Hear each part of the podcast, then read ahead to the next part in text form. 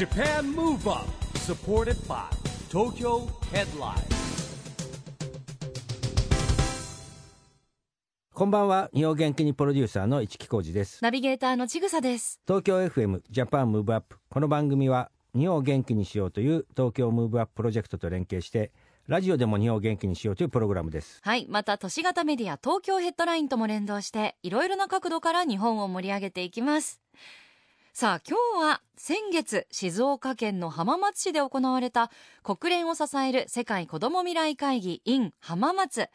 浜松市小学生 SDGs アイデアコンテスト最終審査発表会の模様をお届けします。さあ、今回はどんな内容になっているんでしょうか？お楽しみに JAPAN MOVE UP SUPPORTED BY TOKYO HEADLINE この番組は SDGs ピースコミュニケーションに取り組む東京ヘッドラインの提供でお送りします。JAPAN MOVE UP. さあ今日の番組では先月静岡県浜松市で行われた国連を支える世界子ども未来会議 in 浜松の模様をお届けしますがこの国連を支える世界子ども未来会議とは子どもたちが平和で豊かな世界についてみんなで表現し合い語り合うピースコミュニケーションの場として毎年3月に開催されています、えー私も毎年参加していますが本当に世界中のいろんなルーツを持った子どもたちが一つの場所に集まって自分たちが、まあ、これから住み続けていく地球どうやったらもっといい場所になるかっていうのをね真剣に話し合っていろんなアイディアが飛び出すすごくね活発なコミュニケーションの場なんですよね。まあ、そして大阪や沖縄東京では豊島区や品川区でも開催されより大きな広がりを見せています。そして先月静岡県の浜松市役所で開催されました。まずは市木さんに今回の浜松開催について聞いてみました。はい、えーこれはですね、えーこの国連を支える世界子ども未来会議のですね国内展開として、えー浜松市はですね昨年から展開しておりますが今年が2回目ということで、えー開催になりました、えーこれね毎年1回やってですね、えーこの本会議に、出れる代表者を選べるコンテストでございますので、えー今年はその2回目ということになります。はいということで今回は浜松市の小学4年生から6年生16人が参加してくれました。グループによって人数も1人2人や4人など様々でした。事前に子どもたちから住み続けられる未来の浜松市をテーマとした絵を募集して事前審査を通過した10組が発表会を行い4人の審査員が審査を行いました。審査員はこの番組のパーソナリティで一般財団法人ピースコミュニケーション財団の代表理事である市木浩二さん。中野祐介浜松市長。里山ゼロベース代表の西野文隆さん。浜松市やらまいか大使で死ぬまでに行きたい世界の絶景プロデューサーの志保さん。さあ子どもたちはそんな審査員の皆さんの前でどんなプレゼンをしてくれたんでしょうか。それでは A チームの発表を聞いてみましょう。私の考える未来の浜松のための SDGs のアイディアは雑紙リサイクルで広げるフェアトレードシティです。このアイディアは小学生の皆さんの協力が必要なのでチームメンバーは浜松の小学生の皆さんと私、阿賀ひかるです。このアイデアのポイントは、まず雑紙リサイクルなどのリサイクルでゴミを減らします。次に、そのリサイクルの収入でフェアトレード商品をたくさん買い、小学校に配ります。その結果、浜松のゴミはものすごく減り、小学生はチョコをもらい、世界中の人を幸せにできます。このアイデアを行うと国連の定めた SDGs のうちみんなで取り組むと11番17番ゴミを減らすと7番13番14番15番フェアトレード商品を買うと1番2番3番10番12番16番の目標が達成できます住み続けられる未来の浜松とはみんながリサイクルに取り組むフェアトレードでクリーンな街ですそのためにはリサイクル、フェアトレードに取り組みましょう。そしてこのアイデアを達成するにはリサイクルを頑張った子にフェアトレードのお菓子などをプレゼントできるようにしたいです。このアイデアのために大人に協力してほしいことはこのアイデアが本当にできるようにアドバイスとサポートをお願いします私が通っている小学校校長の大石先生に相談したところ早速アドバイスをくれました雑紙リサイクルの売り上げはなんとたったの 1kg1 円だそうです。だから雑紙リサイクルだけではアイディアは実現できません。実現するためには丸一メンバーを増やす。塵も積もれば山となる作戦です。浜松市のサポートで市民全員に協力をお願いする必要があります。丸にサポート企業を募る。リサイクルに協力してくれる企業を市のサポートで探します。そして100円以下で買えるフェアトレードお菓子 FSC 商品の開発をお願いする必要があります。その2つが達成できればきっとこのアイデアは実現できるとアドバイスをいただきました。浜松の未来のために皆さんぜひ協力をお願いします。はい A チームの発表でした。ありがとうございました。A チームの発表でした。は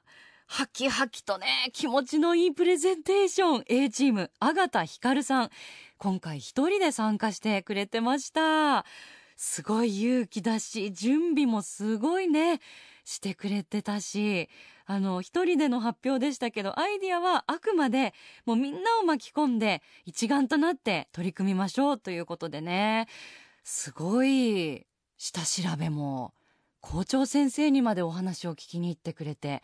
素晴らしかったですね。あのちょこちょこフェアトレードのお菓子とかチョコレートを配るとかもらえるみたいな子供らしいそのね視点も最高でしたね。いやもう年齢に関わらずやっぱりチョコとかお菓子もらうと嬉しいしね。リサイクルよしじゃあもっと頑張ろう。地球にいいことしようって思いますしね。いや立派なアイディアでした。テーマは雑紙リサイクルで広げるフェアトレードシティということでしたがこの後質疑応答の時間もあって議論さらに深まっていきました。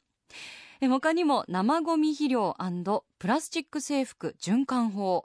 エネルギーを石油から電気に。日本を引っ張っていく浜松市。給食革命浜松っ子が主役浜松大好き給食などなどいろんなアイディアが発表されました。そしていよいよ最優秀賞の発表です。えー、今回選ばれたのはどのチームなのか中野市長それではよろしくお願いいたします。はいそれでは発表いたします、えー、浜松市小学生 SDGs アイデアコンテスト最優秀賞は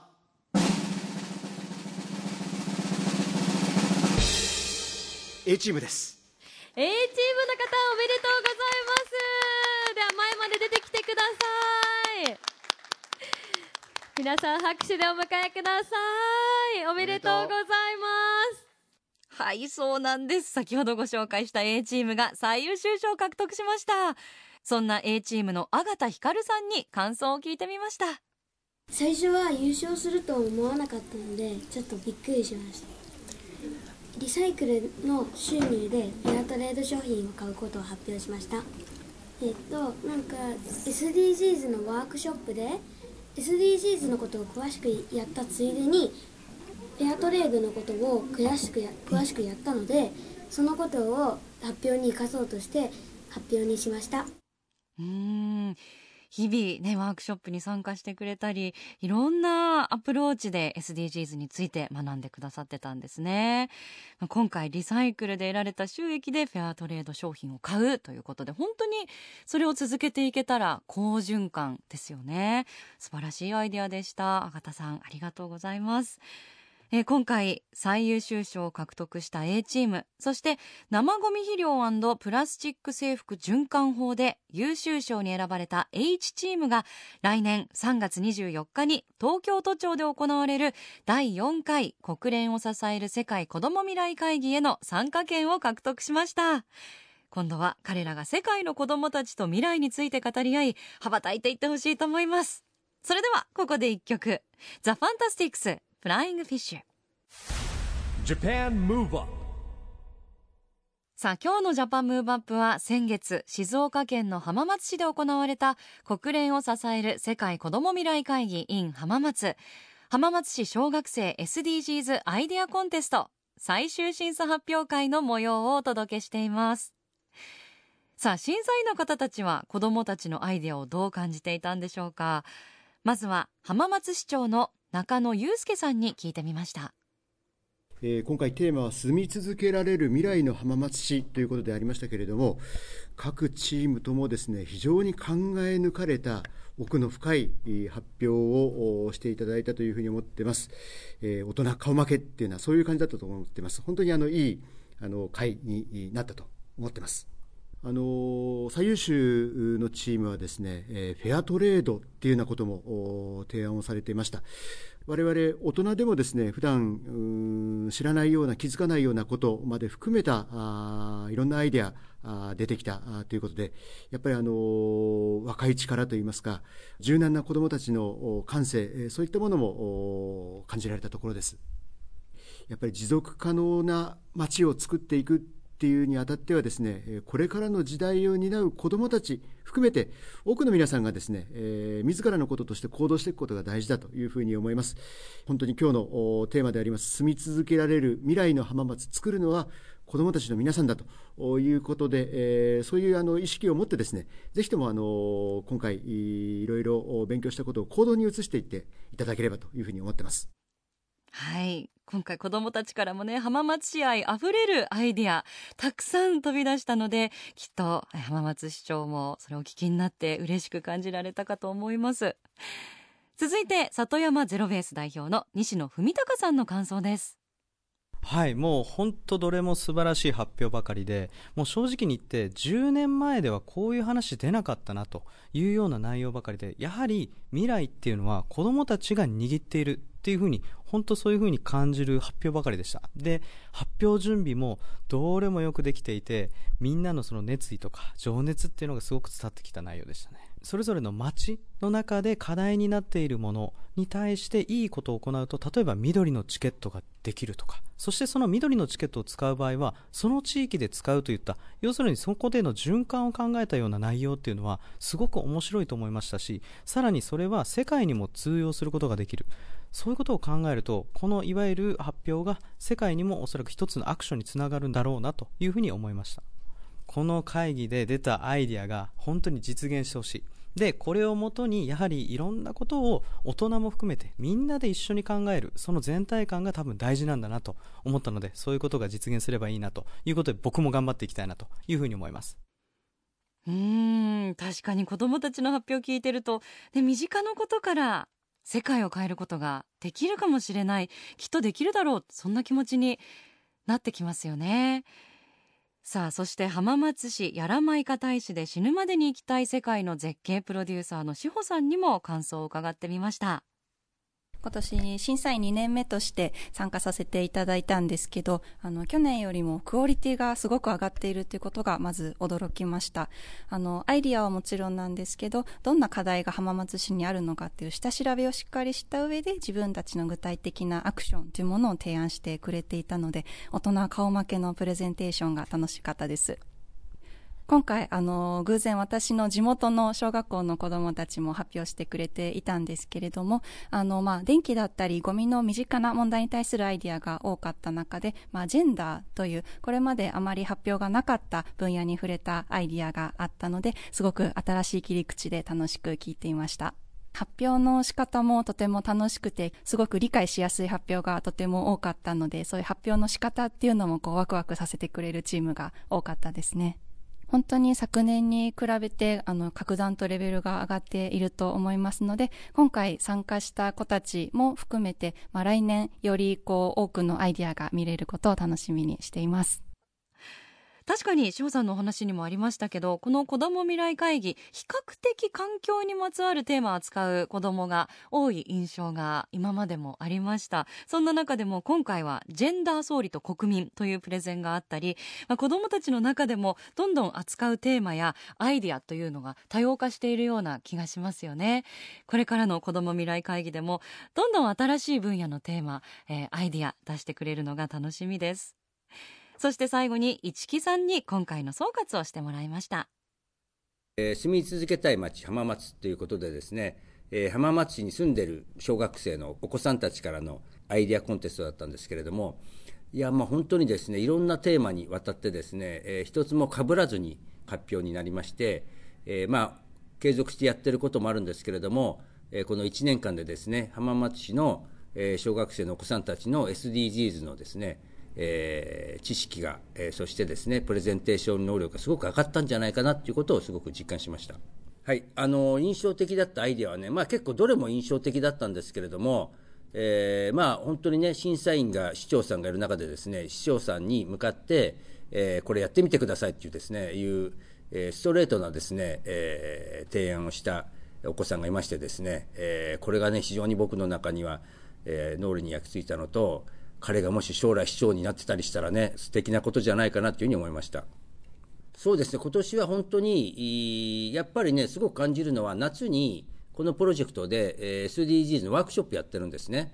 それがですね、非常にいい形でですね、子どもたちに蓄積になってるんじゃないかなというのを感じました。そして、今日最優秀賞を取ったですね、えお子さんもですね、このワークショップに参加してたということでですね、非常にやっぱりこう継続的に、そして、えー子どもたちが自分たちで考えて、そして発表するっていうですね、えーいい形になってるんじゃないかなっていうのを強く感じました。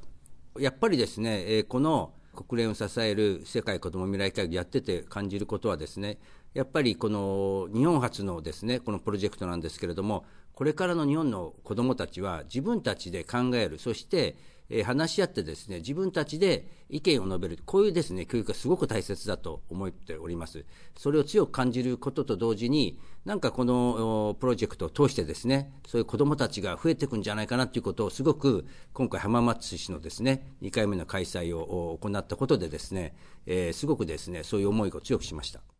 はい。もう子どもたちにとってもね、市長に直接思いを伝えることができる貴重な体験になったと思いますし、市木さんがおっしゃってましたが、意見が言える、相手の意見を尊重できる、そういう人材育成していくことの大切さ、改めて感じますよね。まあ、子どもたちにも大人にも学びが多い、そんな一日になったんじゃないでしょうか。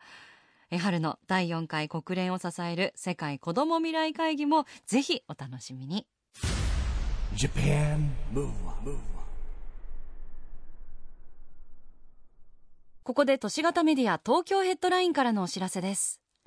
東京ヘッドラインのウェブサイトでは、ウェブサイト限定のオリジナル記事が大幅に増加しています。最近の人気記事は、 FANTASTICS が韓国の EPEX とコラボパフォーマンス。日本から世界へ届け。ザランページ、河村不在も15人で東京ビッグサイトを飲み込む迫力ライブ。松本潤、ただただ感謝の気持ち。大河ドラマ「どうする家康」がクランクアップ。松岡真優私は真面目でつまらないところがある。マーライオン意識した演技を持参。などがよく読まれていました。その他にもたくさんの記事が毎日更新されていますのでぜひ東京ヘッドラインウェブをチェックしてくださいね。正直楽しかったですすごく。で自分たちのアイデアをその市長さんとかにみんなに伝えることができたので自分の中では賞とかよりもこの中でみんなで発表できたことが、まあ、一番良かったなと思ってます。えっと、とにかく楽しくてとってもいい経験になりましたはい、子供たちのね、なんか充実感あふれる声、いいですよね。今日は国連を支える世界子ども未来会議員浜松の模様をお届けしましたが、もっと詳しく知りたいという方、この模様、東京ヘッドラインウェブにもえ詳しく掲載されていますので、ぜひご覧になってみてください。子供たちの笑顔の写真も載っています。さあ、ラストは国連を支える世界子ども未来会議のテーマソングでもある、みやびさんの雑話タイムゴナビーを聞きながらお別れです。次回も元気のヒントたくさん見つけていきましょう。はいこれからもみんなで知恵を出し合って日本そして世界をつなげて地球を元気にしていきましょう、はい。ジャパンムーブアップお相手は市木浩二とちぐさでした。この後も東京 FM の番組でお楽しみください。それではまた来来週 JAPAN MOVE UP SUPPORTED BY TOKYO HEADLINE この番組は SDGs ピースコミュニケーションに取り組む東京ヘッドラインの提供でお送りしました。